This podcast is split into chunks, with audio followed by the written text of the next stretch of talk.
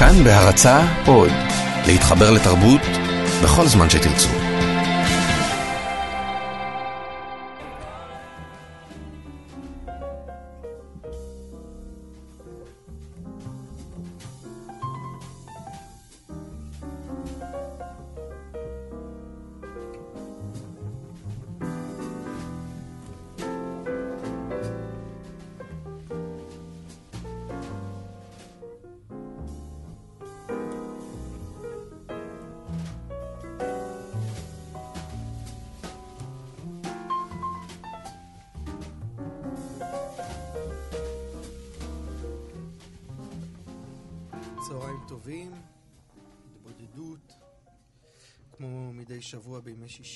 השבוע יאיר אסולין, עמיחי חסון, מנסים לצאת לאיזה מסע, לאיזושהי דרך על השבוע הזה שעבר, על אה, הרגשות שהצטברו בשוליים שלו, גם במרכזו, אהלן עמיחי, אהלן יאיר. מה המצב?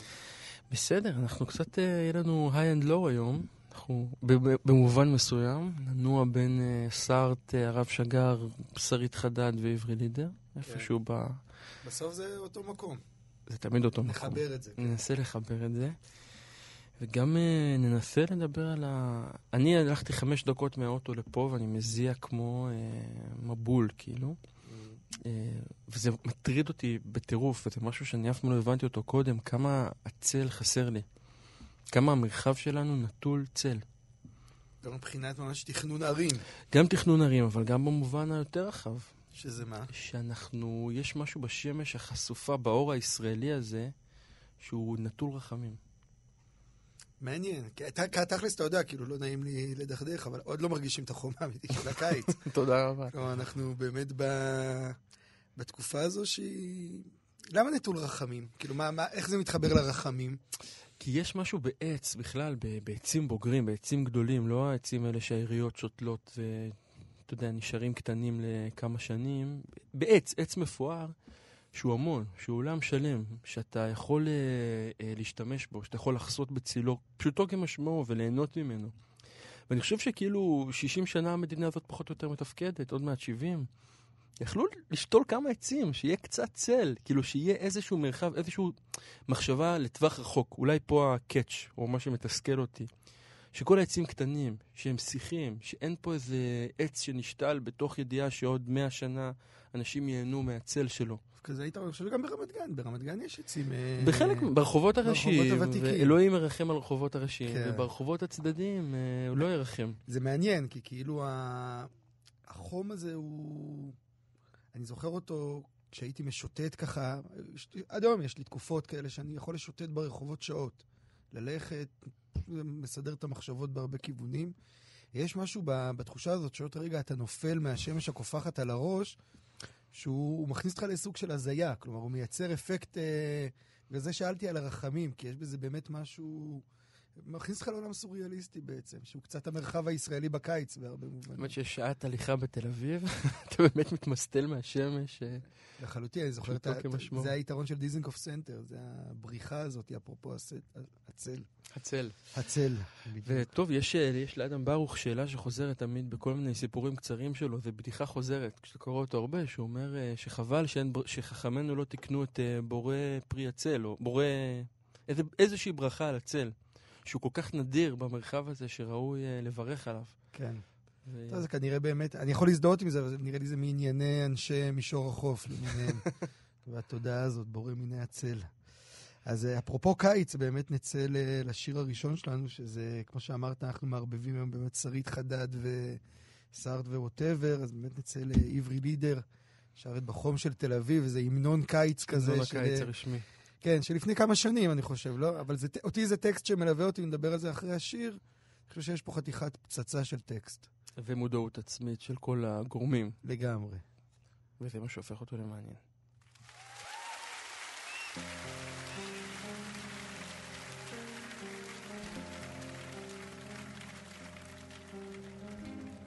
פרחה במרצדס מגדירה את המקום שלה בסדר החדש רואים את החיים משקפיים על חצי פנים או מושבי האור בחום הזה של תל אביב. פרחה במרצדס, רק שלא יתחילו להציג. מוציאה סיגריה מהתיק עם המשפט המחודש שעוד מהדהד בראש. איך לא ידעתי מה ללבוש למסיבה של הבחור עם השיער הצבעוני. היה בליין אבל עכשיו הוא רציני. איש עסקים שעכשיו הוא טבעוני. וגם אולי בשבילי לנשמה המתוקים הם סוג של נחמה. רציתי לונדון וקיבלתי מלחמה. תראה חבר, פחד לא עובר, הוא רק הולך ובא, הולך ובא.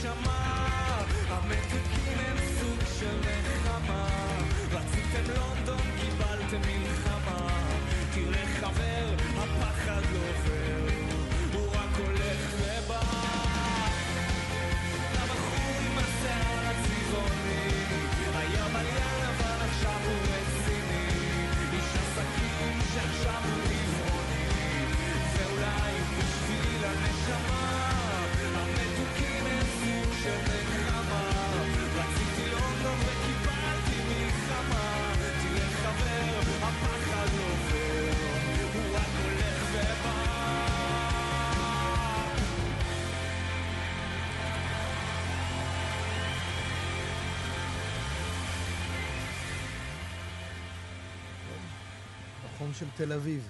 צריך להגיד שעברי לידר כתב את זה במקור לשרית חדד, פה אה, לגמרי. את האירוניה הידועה של אה, שרית חדד שרה אפריך במרצדס. אה, בדיוק. לא, ויש פה...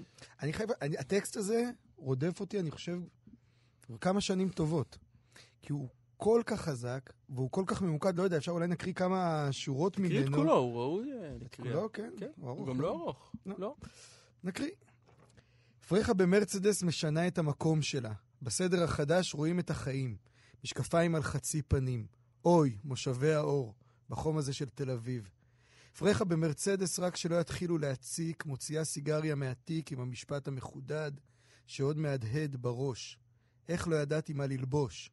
למסיבה של הבחור עם השיער הצבעוני, היה בליין אבל עכשיו הוא רציני, איש עסקים שעכשיו הוא טבעוני ואולי הוא בשבילי, לנשמה. גם מתוקים הם סוג של נחמה. רציתי לונדון, קיבלתי מלחמה. תראה חבר, הפחד לא עובר, הוא רק הולך ובא. ממשיך, לא, לא נסיים את כולו. ומה תפס פה- אותך?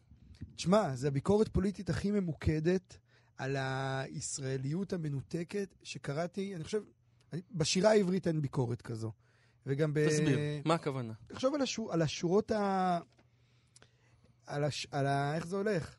המשפט המחודד שעוד מהדהד בראש, איך לא ידעתי מה ללבוש. תחשוב כמה, כמה המש... באמת ה... הצירוף הזה מכיל, כלומר, הסוגיות ה... המנותקות, זה אחר כך ממשיך לאפרופו קיץ ואפרופו הדיבורים על מלחמה, אז רציתי לונדון, קיבלתי מלחמה. צריך גם להגיד שזה נכתב בשיא האינתיפאדה השנייה. נכתב כלומר, בשיא האינתיפאדה. בפיגועים הגדולים שהורסים אני את תל חושב אביב. שעברי לידר היה ממש מודע לכוח של הדבר הזה. כלומר, הקשקושים האלה על לונדון, ואתה חוטף את המלחמה, או הקשקושים על איזושהי תנועה כזאת של השאלה המהדהדת בראש, איך לא ידעתי מה ללבוש. תשמע, זה ביקורת על ה... אנחנו פה משדרים מתל אביב. זה ביקורת על המרחב הזה שאנחנו, אני חושב ששנינו חלק ממנו באופנים מסוימים ומנותקים ממנו באופנים אחרים, והיא היא תופסת משהו שרק שיר פופ יכול לתפוס. אפרופו עכשיו, אני חושב על השינויים גם שקרו מאז בפופ הישראלי, כלומר, אפרופו סטטיק ובן אל וחנן בן ארי והחיים שלנו תותים, עברי לידר פה שם מראה שאני חושב ש... אני, אני כל פעם שומע, אני שומע את השיר הזה, אומר, אי אפשר לחמוק מהדבר הזה, מהמש, מהשאלה שמהדהדת בראש, כן? איך לא ידעתי מה ללבוש. וזה, אתה רואה את זה כל הזמן הולך וחוזר, הרצון הזה לברוח, כי בעצם על מה השיר הזה? השיר הזה בעצם כאילו על הרצון שלנו לברוח מעצמנו. אם קצת במובנים אחרים, אתה יודע, דיברנו, נדמה לי שזה היה לפני שבועיים, לא, תקן אותי אם אני טועה, כשדיברנו על גרשום שלום, על חוקר מהמם. הקבלה גרשום כן. שלום, והקראנו ממנו, ואז הוא אמר, לא יכולה להיות חילוניות בישראל. חלק מהקונספט של העם היהודי זה שלא יכולה להיות חילוניות. ואני חושב שהשיר הזה זה בדיוק על זה. כלומר, כל אלה שרוצים כאילו להידחף להיסטוריה ולשחק אותה שהם בלונדון, ואת כל ההצגה הזאת, בלי להכיר את המקום שבו אתה חי, המקום שבו הם כאילו, חיים, ב- בעיניך זה לינק ישיר לווילה בג'ונגל של אהוד ברק, כאילו? לא יודע אם אני זה... מנסה להבין רגע את לא, המרחב, המרחב, את הקומה שמעל. כן, כן, אני מבין. אני לא, לא בטוח שזה וילה בג'ונגל, כמו שזה בעצם עצימת עיניים. כלומר, גם הווילה בג'ונגל יודעת שהיא וילה בתוך ג'ונגל. יש משהו בשיח הזה של הלונדון, שם קוד, שלא מודע לזה שהוא בתוך הג'ונגל. ומפספס בדבר הזה, כן? אפרופו, אפשר לקחת את זה גם לפוליטיקה ומצב השמאל whatever, אבל יש פה משהו ב... זה לא רק שמאל. כלומר, לא סתם זה שרית חדד שרה וכל המרחב הזה של עברי לידר, שהוא של אנשים שפשוט מעדיפים לעצום עיניים. מעדיפים לא לראות מה קורה פה. מעדיף... השאלות שמהדהדות להם בראש זה, האיך לא ידעתי מה ללבוש הזה, כן? כלומר, יש משהו בפער הזה בינינו לבין המציאות. אמרנו שנערבב את זה אחר כך עם הרב שגר ועם סארטר וכל זה. יש פה משהו בפער הזה שבעיניי הוא כל כך חזק בטקסט הזה, הוא כל כך ציני ומדויק. אתה יודע, זך ניסה לכתוב פעם שירים פוליטיים כאלה, הלך פחות טוב. בוא, בואי נתעכב באמת על הנקודה הזאת, שזה שיר פופ אה, שמבקר את תרבות הפופ. כלומר, למה זה לא יכול להיות שיר רוק, ולמה נגיד השירה העברית לא מסוגלת להוציא טקסט כזה? אני חושב שזה בגלל הכפילות. כלומר, כלומר, יש פה משהו ב... גם עברי לידר חולם לונדון. על ברלין. אם להיות, אה, אה, כן. מדויק יותר. שוב, לונדון כשם כן. קוד, חולם על, החול הזה, מדבר במושגים כאלה לועזיים וטה-טה-טה, אבל בסוף, כשאתה באמת, הגענו לזה מהדיבור על השמש. מהמם. כשאתה הולך פה, יש משהו ב... אמרנו שפעם, נגיד, אנחנו רוצים להקדיש תוכניות להרבה דברים, אבל בעיניי זה שיר שמהדהד מאוד מאוד חזק את העמוס קינניות, את החיבור למקום, לשטח, להבנה שאם אתה רוצה להבין איך, מה, מה הקשר שלך למקום, אל תבלבל את המוח, אלא תלך תראה איך אה, עושים עבודות שלחים, מי שלחים בכפרים פלסטינים בדרום הר חברון. כלומר, יש משהו בחיבור הזה למקום, שהשיר הזה כאילו צוחק על הבריחה ממנו. כן, אבל אני, אני מתכוון לשאול בעצם, האם השיר הזה יכל להיות שיר רוק? כלומר, האם, אם זה היה שיר רוק, מה היה קורה? התגובה שלנו כנראה הייתה צינית. נכון. לא היינו מסוגלים להאמין לו. לא, לא, לא לא היינו שלו- מסוגלים להאמין, אני חושב שהוא לא היה מסוגל לדבר על הדברים כבר באופן כל כך ישיר. במעלית פה דיברנו על, ה... על ספרינגסטין ושלמה ארצי, כן? בוא, בוא רק נסביר על, מה דיברנו. אני, אני אמרתי שבתקופה שהייתי בארצות הברית, הבנתי שברוס ספרינגטין, שבעיניי נתפס כדבר המגניב ביותר עלי אדמות באותה תקופה, המחוספס, המחוספס ביותר, ביותר עלי אדמות, הוא בעצם, מבחינת האמריקאים, ה- המיינסט- ה- נגיד האמריקאי המודע, סוג של שלמה ארצי, כלומר סוג של סאחיות אה, מיינסטרימית, אה, כבר עייפה, כבר משומשת, כבר פרודית באיזשהו מובן, רק שאני מהפרובינציה המזרח-תיכונית שלי עדיין חושב שהוא איזה אלוהים קטן. ואיך זה מהדהד לי לפה? כי פה, כשאנחנו, כשמנסים ליצור רוק, אז מיד חושבים על ניו יורק. מיד חושבים על, על הברוס פרינגסטיניות הזו. כלומר, מנסים כבר לייצר טקסט שהוא The River, כן? מהמם. שהוא מיוסר, שהוא שהוא כבד. תופס, שהוא תופס. שהוא תופס כביכול, כן? כן. וגם השירה העברית לאורך השנים, אגב, ברובה, כלומר, יש לה את השוליים שלה, נפלה למקומות האלה. ופה יש משהו במתיקות הזו של הפופ, שמאפשר להגיד את ה... את הדבר המטורף הזה, יש פה תיאור של הטרדה מינית, יש פה תיאור של ניתוק, יש פה תיאור של באמת כל ה... לא רוצה להגיד, באמת של, אני חושב של הפספוס הישראלי בהרבה מובנים, זה. זה מה שתופס.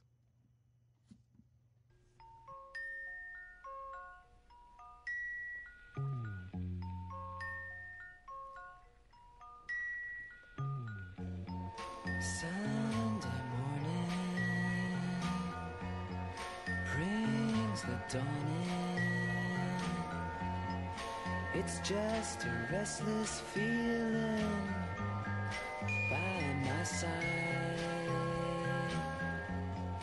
Early dawning, Sunday morning. It's just the wasted years so close behind. Watch out, the world's behind. There's always someone around you who will call. It's nothing at all. Sunday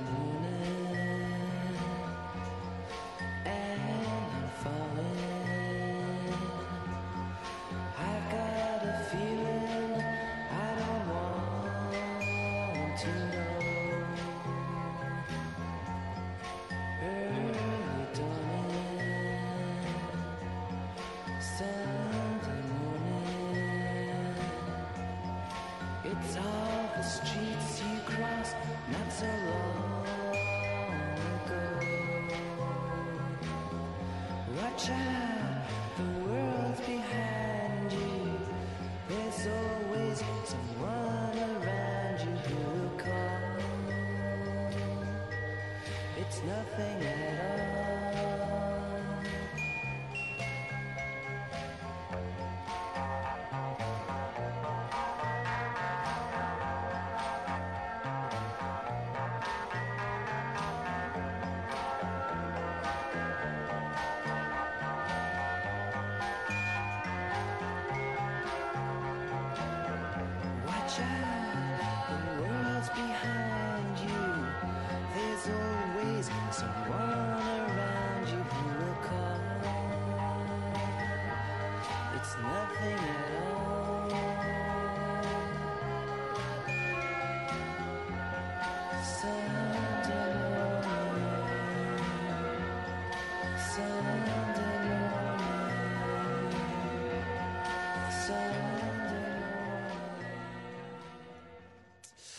ולווט אנדרגראונד, לו ריד, ניקו, אה, ולא סתם, הם באו כאן, כי המיתוס או הקלישאה אוהבת להגיד שאלף איש קנו את האלבום הראשון של הוולווט אנדרגראונד, אבל כל אחד מהם הקים להקה.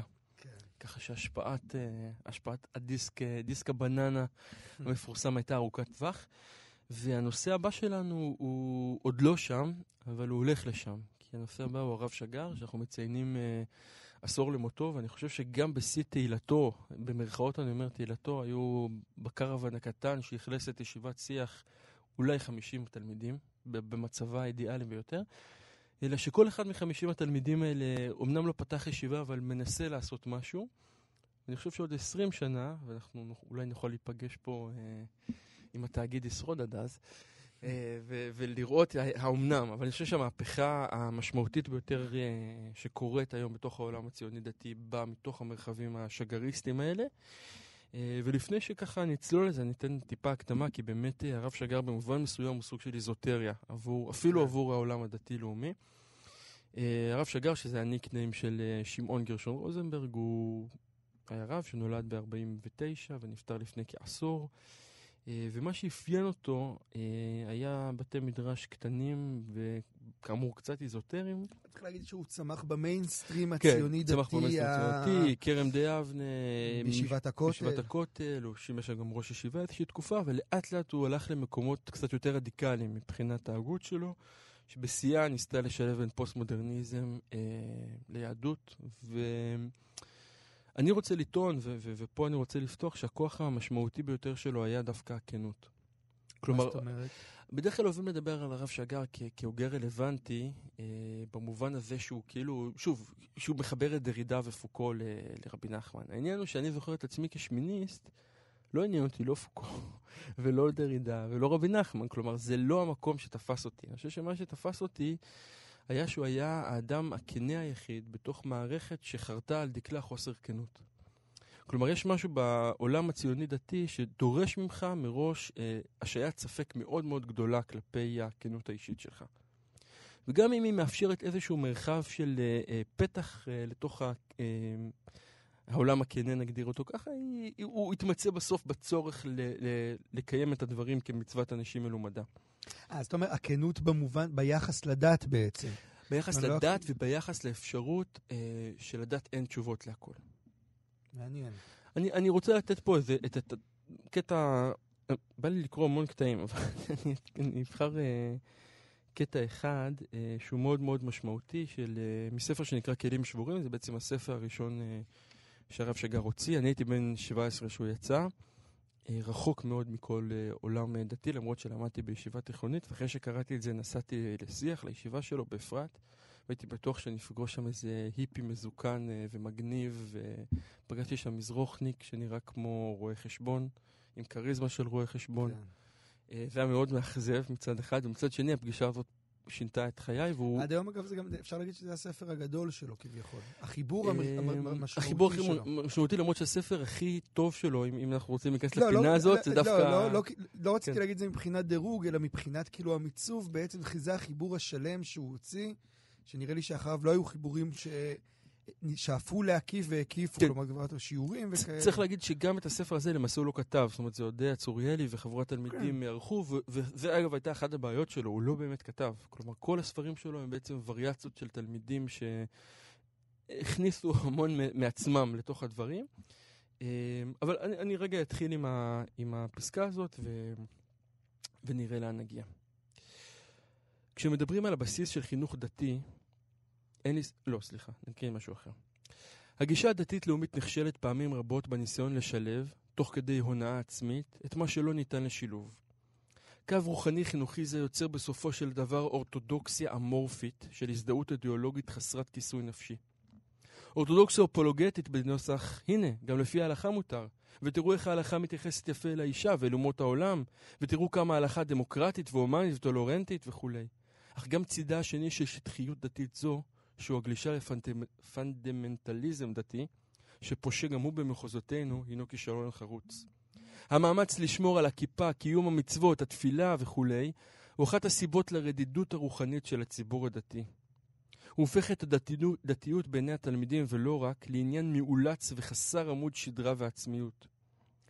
וזה משפט נהדר עכשיו. דת התופסת את עצמה כמנהלת מלחמת הישרדות היא דת חסרת שורשים, עומק, נפח, ובוודאי חסרת הדר ויופי. ואני זוכר את עצמי קורא את הטקסט הזה אה, בתוך ישיבה תיכונית, בתוך שיעור גמרא משמים, אה, ואומר לעצמי, אלוהים ישמור, הוא אומר את האמת. האמת ש, שאנחנו מה, מה, גדלנו... מה האמת שאתה מוצא פה בעצם? קודם כל, את, ה, את האמת הפשוטה, שהמקף הקדוש הזה בין הדתי-לאומי, בין הציוני-דתי, הוא לא כל כך קדוש, והוא בעייתי. ואני אני חושב שגם אתה וגם אנחנו, וגם אני גדלנו בעולם שבו אה, קידשו את המקף הזה. אורי אורבך כ- כדמות אה, מכוננת כן. מהבחינה הזאת של אנחנו יודעים מי זה הביטלס ואנחנו יודעים מי זה הרב קוק וכמה זה נחמד ומושלם ואין בזה בעיות ואנחנו לוקחים את המיטב שבכל העולמות בלי יכולת להגיד את האמת, שהוא מנסה להגיד אותו פה, בעיניי. שיש לזה מחירים מאוד מאוד כבדים לשתי הכיוונים. גם אם אתה הולך למקום הליברלי שבו אתה אונס את התורה לאיזה צמר גפן מתוק שמתאים לתפיסות העולם שלך, והוא לא. וגם המקום השני שבו הכל נאסר מתוך המרחב הזה, כי אנחנו אחרים וצריכים לבדל את עצמנו. כן. אה, שתי מרחבים מאוד מאוד מאוד שונים. ובקטע שאני לא אקרא פה, ו... ואני אגיד אותו אחר כך, אה, ו... ואני לא רוצה לקרוא אותו כי הוא קצת יותר ארוך, הספר אה, מתחיל בסיפור שלו שהוא מספר איך תלמיד מגיע ושואל אותו, אומר לו שהוא לא יכול להיות תלמיד חכם אמיתי. הוא אומר לו למה? כן. והוא אומר, הם, בדיוק הם למדו את הסוגיות האלה בעניין הצלת גוי בשבת, ואומר לו, אני אם הייתי, הייתי נכנס לסיטואציה הזאת של גוי טובע בשבת, ככל הנראה הייתי מציל אותו בניגוד לדעת הגמרא. ואומר הרב שגר, יכלתי לענות לו את התשובה שהוא יכל לשמוע ורצה לשמוע, שהרב רוטמן התיר את זה והרב הרצוג התיר את זה, וכבר פוסקים אפילו אחרים התירו את זה, אבל הוא אומר, אבל, לא מש... אבל למה הם התירו את זה? התירו את זה מפני המונח ההלכתי של דרכי שלום. כלומר, מתוך הרצון שבו גוי יציל יהודי בשבת, ככה אתה כן. תציל גוי. ואומר רב שגר, אבל זה שקר גמור. זה לא היה עוזר ולו במילימטר לאותו תלמיד.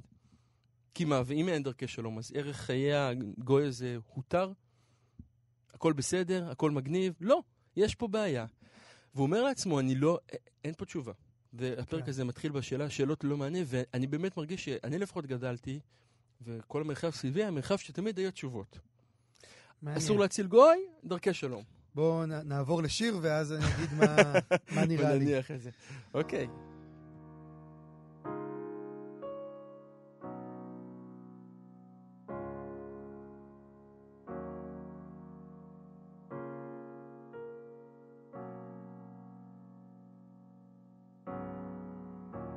פוקח את עיניו באפלה, בלי לומר מילה. חש את חום גופה ומתקרב.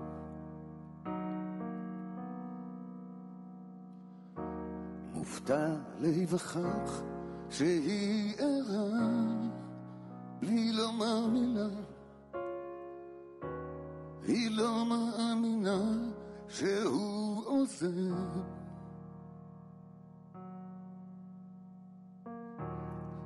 לוקח את בגדיו ומתלבש בלי לומר מילה.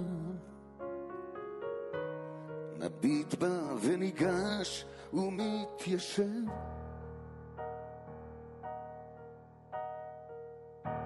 מוכר את הדמעה שעל לחיה בלי לומר מילה. היא לא מאמינה שהוא עוזב.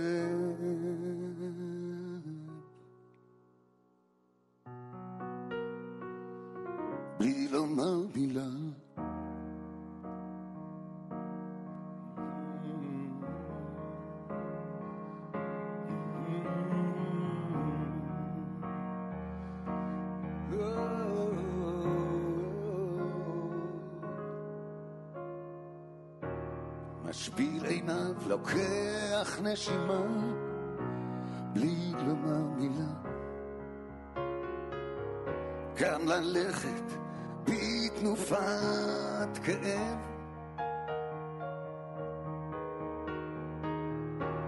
והנה הוא חוזר במלחמה, בלי לומר מילה. היא לא מאמינה שהוא עוזב.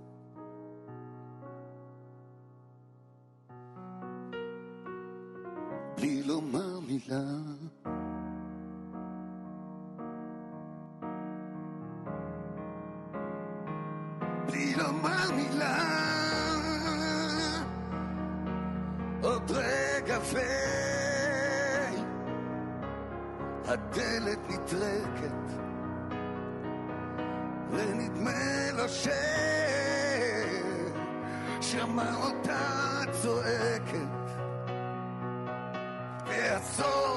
קשה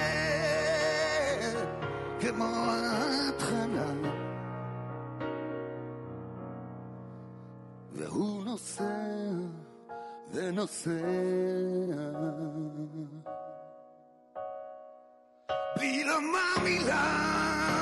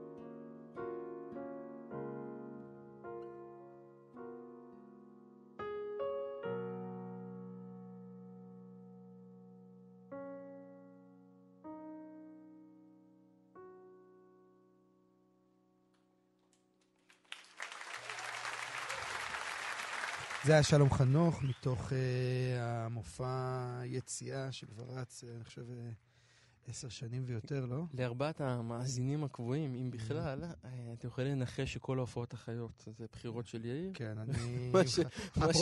אפרופו- הדיבור על. כנות, יש משהו בלייב שהוא מאוד חזק, וזה בטח ביצוע מאוד חזק וכנה. ואנחנו נמשיך לדבר קצת על הרב שגר, אנחנו עשור אה, לפטירתו בעצם. אה, דמות מאוד רלוונטית אה, בציונות הדתית, בשיח ה... המתחדש, אפשר להגיד, של הציונות הדתית, בבחינת הגבולות, בבחינת העולמות, בטח אחת הדמויות שהציבו את סימני השאלה הגדולים.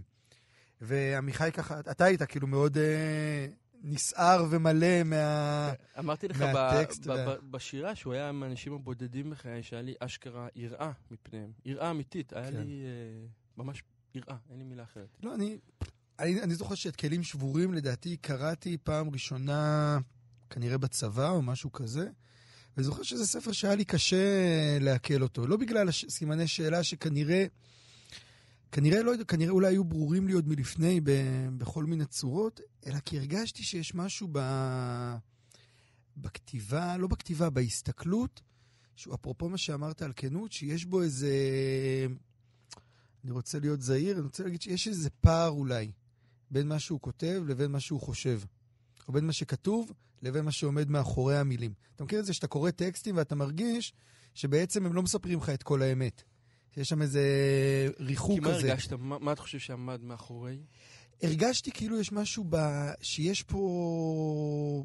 לא רוצה להגיד תרגיל, תרגיל אינטלקטואלי, אבל יש משהו בשפה שהוא לא... הוא לא תופס את השפה עצמה. אני אדם של מילים, כתיבה, אני חושב, אחת השאיפות הגדולות שלי בכתיבה בכלל, ונניח בפרוזה וגם במאמרים בפרט, זה שהמילה ת, תתפוס את המשמעות האמיתית שאני רוצה שתהיה לה. כלומר, יש סכנה כזאת שמילים לפעמים מרפרפות מעל המשמעות, מרפרפות מעל המסר. ואצלו הרבה פעמים הרגשתי את זה. שהוא כותב משהו, אתה יודע, אני הייתי רוצה, לא הייתי רוצה שהוא יכתוב פונדמנטליסטי. הייתי רוצה שהוא יכתוב משהו יותר מדויק, יותר מתוך העולם הפנימי שלי נגיד. ויש משהו, אתה יכול להגיד שזה אולי בגלל הפרויקט שלו, שהוא פרויקט מרשים, הניסיון לתרגם את הציונות הדתית, את המחשבה האורתודוקסית הזו למונחים אוניברסליים, שמסב את הדבר הזה, אבל עדיין יש משהו ב, בהתמוגגות מה... אני לא, אני לא, לא הייתי רוצה, ש- אני מרגיש שהוא מבטל את עצמו בפני דרידה נגיד. לא הייתי רוצה שהוא יבטל את עצמו. הייתי רוצה ז'אק דרידה, הפילוסוף הצרפתי החשוב, כן, אה, חצי השני של המאה ה-20. לא הייתי רוצה שהוא יבטל את עצמו בפניו. אתה מבין- מה שאני אומר? אני מאוד מבין מה שאתה אומר. אני אני חושב ששתי- שנגעת פה בשתי סוגיות שונות. באחת אני מסכים ובאחת אני לא מסכים. אני לא חושב שהוא מבטל את עצמו לא בפני דרידה ולא בפני אה, ז'יז'ק, שהוא מאוד היה עסוק בו בשנים האחרונות. טרם היה אופנתי כל כך אה, כן. אני חושב שתמיד היה אופנתי, אני חושב שהוא נולד אופנתי. בחוצות זה- האינסטרים כן. הישראלים. אני חושב שהוא נולד מיד בבית חולים הדפיסו עם חולצות עם הפרצוף אני שלו. חושב אפילו שהם נפגשו באחד הגיחות שלו אה, הגיוני. לישראל. אה, אני מאוד מסכים איתך על המילים, ואני חושב שזה- שגם ענית את התשובה שלפחות אה, אותי מספקת, והיא שאלת התרגום. אז אבל אני רוצה אני רוצה ראיתי רגע לספר סיפור אוקיי. ש- שדווקא אולי אה, אולי ייתן עוד איזה נקודת מבט. באחד השיעורים הראשונים שהייתי אצלו, הוא סיפר אה, למה הוא לא הלך ללמוד בישיבת מרכז הרב. ישיבת מרכז הרב היא, היא אם כל הישיבות אה, הציונות דתיות. המסלול הטבעי. המסלול הטבעי, ו- ועוד עם השם היומרני הבלתי נתפס, הישיבה המרכזית העולמית. לא פחות ולא יותר. זה היה הרעיון הגאו- הלא גאוני, הכישלון הגדול של הרב קוק בעצם. אבל זה, השם הזה, אגב, סמנטיקה, הוא בלתי, בלתי נסבל. הישיבה המרכזית העולמית. אבל אני, בסדר. אני רק אגיד בסוגריים, אפרופו הדיון שלנו משבוע שעבר על יומרה, שזה חלק דווקא מהכוח של הרב קוק וזה, אבל אוקיי, בסוגריים, לא, סגור אנחנו סוגריים. לאט לאט מבררים פה את כן. עמדתנו. אוקיי. יותר ויותר. אז הוא סיפר שהוא הגיע אה, בתחילת זמן חורף של, אני לא זוכר, שיעור ב' שלו לישיבת מרכז הרב, והרב צבי יהודה, בנו של הרב קוק, והרב קוק בפני עצמו, כמובן, אה, עמד ונתן שם שיעור על החופש הגדול, מתוך אה, אורות התשובה, אני כבר לא זוכר, אה, אורות, אני לא זוכר כבר איזה כרך, אורות הקודש. והוא סיפר שהרב צבי יהודה אמר בהתלהבות, דיבר על החופש ועל הצורך לצאת אל העולם, ושבעולם אה, קורים דברים מופלאים, צריך לשאוב את הטוב ממנו וכולי וכולי וכולי. והרב שגר תיאר איך הוא היה כמעט באקסטזה מהמילים האלה ומהמשמעות שלהם ומהמחשבה שבאמת אפשר לממש את מה שקורה שם. ואז הוא תיאר שהשיעור נגמר, הרב צבי יהודה סגר את הספר. כולם סגרו את הספר. פתחו גמרא מסכת קידושין והתחילו ללמוד. והוא אמר לעצמו באותו רגע, וזה משהו חשוב שהוא כן הצליח לקיים בבתי המדרש שלו, ויש לזה גם סכנות חמורות Mhm. מבחינה חינוכית, אבל הוא כן היה בו את הכנות להגיד, אם אני מלמד על חופש, אני לא יכול אחר כך להגיד לאנשים, אתם לא יכולים לצאת מבית המדרש. כלומר, צריך להיות איזושהי התאמה, מינימלית אפילו, בין אבל מה שאתה אומר אתה- למה אתה- שאתה אתה- עושה. אתה מגדיר לי משהו שלא לא חשבתי עליו לפני, אבל הוא הוא חלק מההסתייגות שלי ממנו. כי אני חושב שאפשר לדבר על חופש ועדיין לפתוח גמרות, ועדיין שזה לא יסתור את המושג של החופש. וכאילו אצלו יש משהו, דווקא כאילו במהפכנות, שהוא עדיין מאוד שמרני. הוא עדיין נשאר בקטגוריות שחופש צריך להיות חופש, כן? דווקא, במובן דווקא. במובן הפרקטי הוא היה כמוך. כלומר, הוא פתח את... לא, לא, הוא להיות- לא- לא היה הגמרא. לא, כן. מבחינת מה שאתה הולך אליו. אני רק אומר שהיה בו הבנה, ופה זה פער בין רב לתלמידים. זאת אומרת, ברמה האישית שלו, אני חושב שהוא כן, מאוד אני- היה אני- אני מבין מה שאתה במרחב אומר, שלך. שהוא רצ- הוא רצה כאילו לבוא ולהגיד, תייצר גם את החוויה, בדיוק. אל רק תדבר עליה. בדיוק. אבל אני עדיין אומר שכאילו בחשיבה הזאת, יש דווקא משהו בחוויה, אני בורח להוגה שהוא כאילו נשכח מפני הרב שגר, כן, שזה לייבוביץ', מהמם. שהיה בעצם כאילו הדור הקודם של החשיבה, של האתגור צורה- אתגור הדתיות. של אתגור הדתיות באיזושהי צורה. ואני חושב ש- שלייבוביץ' כן הבין את זה מאוד מאוד חזק. כלומר, את ההבנה שאתה יכול לדבר על חופש, ובאמת עדיין לחיות חיים שהם מאוד תובעניים ושמרנים במובן הזה. ואולי זה, זה קצת הסכנה ברב שגר, אתה אמרת שיש סכנות, כן. שבאמת יש משהו, וזה קשור אצלי גם למילים. כי ברגע שהמילים הם לוס, כן, הם כאילו, הם מרפרפות על הדברים, אז גם הרעיונות הופכים להיות קצת לוס, וגם האפקט של אפרופו מה שהתחלנו בו, שכל תלמידה ופועלים בתוך המרחב הציוני דתי, אני מרגיש שהרבה פעמים יש שם את המקום הזה של הלוס, של המשהו שהוא מרפרף ולא מחויב עד הסוף. ואני כנראה, אפרופו לייבוביץ' ואפרופו, אני יודע, קנטיאני מאמין במחויבות. ויש משהו ב... יש, זה ערך גדול למחויבות, וברור לי שהוא היה מאוד מחויב. אבל... ה- בצורה מחרידה הוא היה מחויב זה, אפילו. זה, בר, אני זה. ברור לי, ואמרנו שנדבר על הסרט שעשו עליו, ואולי לא נדבר לא עליו, כי כנראה כן. הזמן עובר, אבל יש משהו ב, בסכנה של רעיונות ושל תרגום, שהוא מייצר, לאה גולדברג אמרה שלתרגם זה להתנשק דרך המטפחת. אז כשמתנשקים דרך המטפחת, יש סכנה שהנשיקה לא תעבור כמו שצריך. ואז נוצר פער ונוצר דיסוננס ש- שאני היום מרגיש אותו בשיח הציוני-דתי. כלומר, אני חלק ממנו ומתעסק בו ולש אותו, ואני מרגיש את, הפער הזה שלי לפעמים הוא לא פשוט. אני מבין לגמרי את מה שאתה אומר. רגע לפני שנצא לשיר, אני רק אגיד אה, שתי הערות שבעיניי הן חשובות. הרב שרירה לא כתב מילה מחי... בחייו אה, שפורסמה כמו שהיא, אה, ויש לזה משמעות בכל מה שדיברת על המילים ש... הדיוק. כלומר, אני חושב שהוא לא היה אדם כותב, ומהבחינה הזאת יש פה, יש פה איזשהי סוג של בעיה גם לשפוט את הדברים שלו. אני יודע שהיה לו גם הסתייגויות מחלק מהדברים שלכאורה התפרסמו בשמו. כלומר, זו- סוגיה שצריך לבחון אותה. אה, והערה שנייה, והיא קשורה באמת לסכנות, הכישלון הלבוביצ'יאני בסוף הוא שאף אחד לא מצליח להיות לבוביצ'יאני מלבד אדם אחד. אה, בסדר. למה זה כישלון? זה כישלון כי מבחינה חינוכית הניסיון הוא תמיד לייצר איזשהו מרחב של המשכיות. אה, ובמובן זה השגריזם נו- נועד לאותו אותו בעיה. כלומר, מה יהיה בדור הבא של השגריסטים? זו שאלה טובה, אני תמיד מסתכל, יש לי המון חברים שהם אה, דור שני לקרליבך, או דור שלישי לקהילות של רב שלמה קרליבך, אה, רב, אה, זמר אמריקאי. שוב, אנחנו התבקשנו לעשות פה הקדמות כן. ל name dropping, אז אנחנו מנסים להשתדל. אמ, ועכשיו, ההורים היו היפים שחזרו בתשובה. כן. ועכשיו הילדים מה? וזה, וזה מעניין לאן שזה הולך, אבל זה כנראה יהיה נושא לפעם הבאה.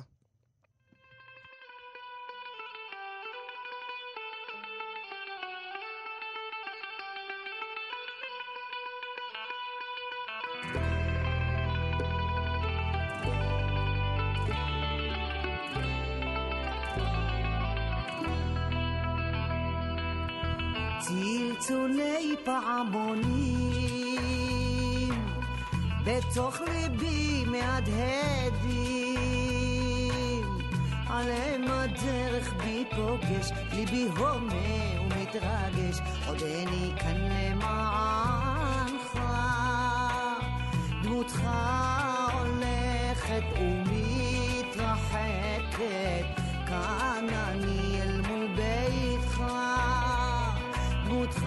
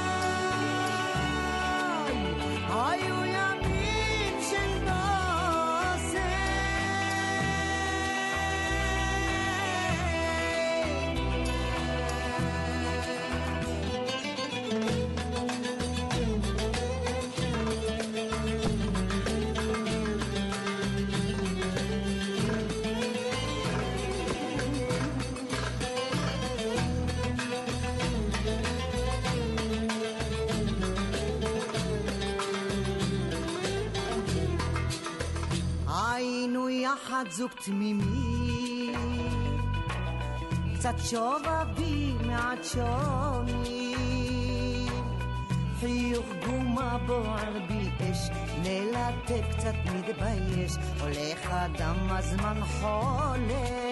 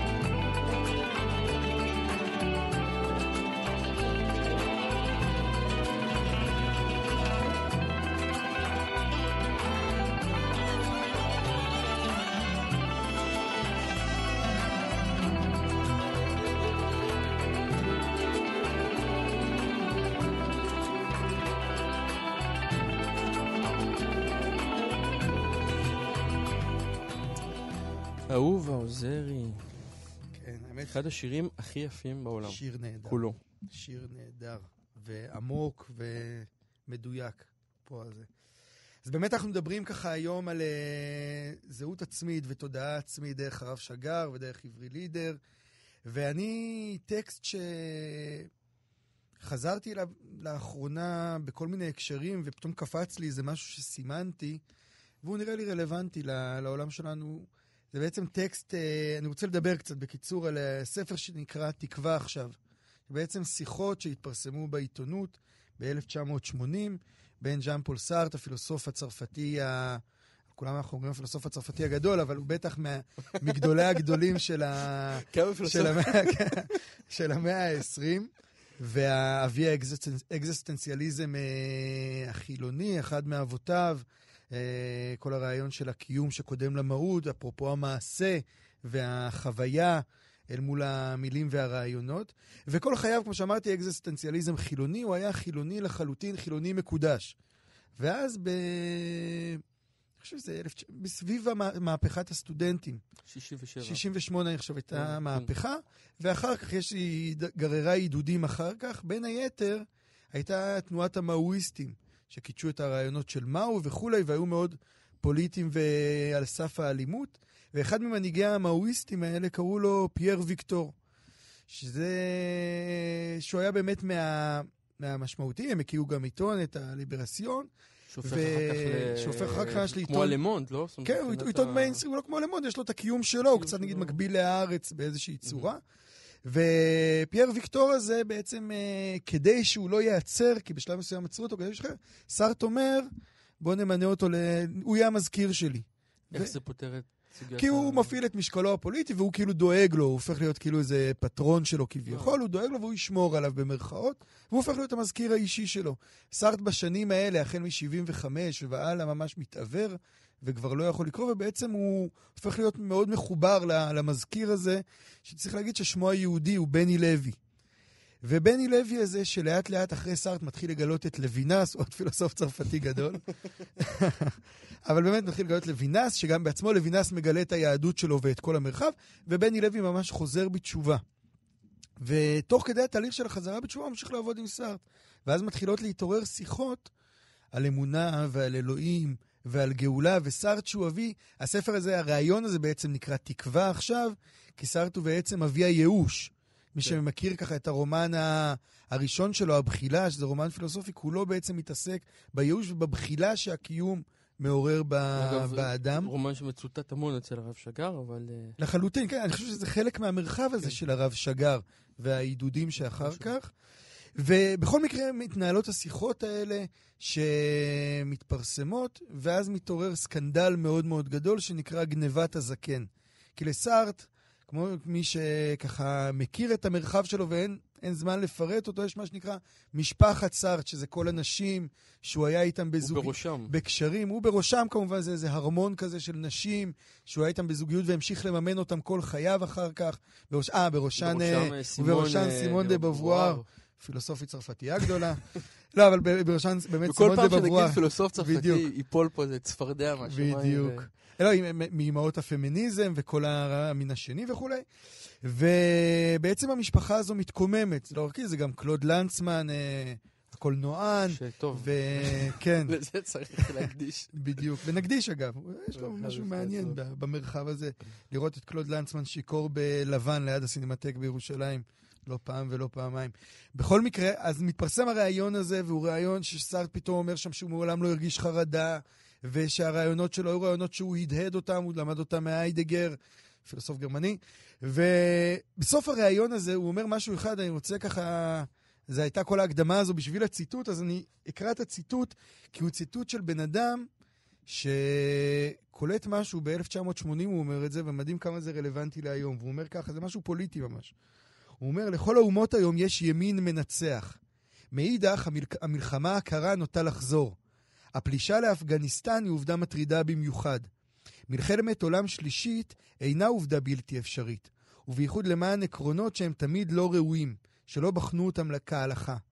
הפלנטה היא היום של העניים מצד אחד, ושל עניים מרודים הגובים ברעב, ושל מעט עשירים מהצד השני. המתחילים להיות פחות עשירים, ובכל זאת עדיין נהנים מעולמם. אם ממלחמת עולם שלישית זו העלולה לפרוץ יום אחד, אם מכלול אומלל זה שהוא הפלנטה שלנו, הייאוש שב ומפתה אותי. ובכן, בין כך ובין כך, עמוד בעוד חמש שנים לכל היותר. ובעצם אני חושב על עשר שנים, אבל זה יכול להיות חמש. בכל אופן, העולם נראה מכוער, רע וחסר תקווה. זה הייאוש השקט של זקן שימות בתוך כל זה. אבל בדיוק, אני עומד מול זה ויודע שאמות בתקווה, אלא שתקווה זו טעונה ביסוס.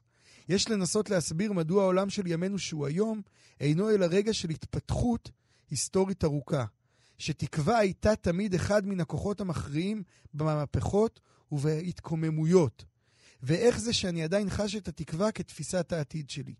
ונראה לי שהאמירה הזו של התקווה, שוב, שהיא הפוכה לכל הרעיונות של סארט עד אז, ועוררה את כל מה שעוררה, היא דבר ששווה לצאת איתו לשבת הזו. גם אפרופו, אגב, פרשת קורח, ובכלל, שווה לצאת איתו לשבת ולשיח הפוליטי המאוד מאוד נכון. אז נצא לשיר ו... נצא לשיר אקזנציאליסטי חשוב. לחלוטין, ואז נחזור לנפתול.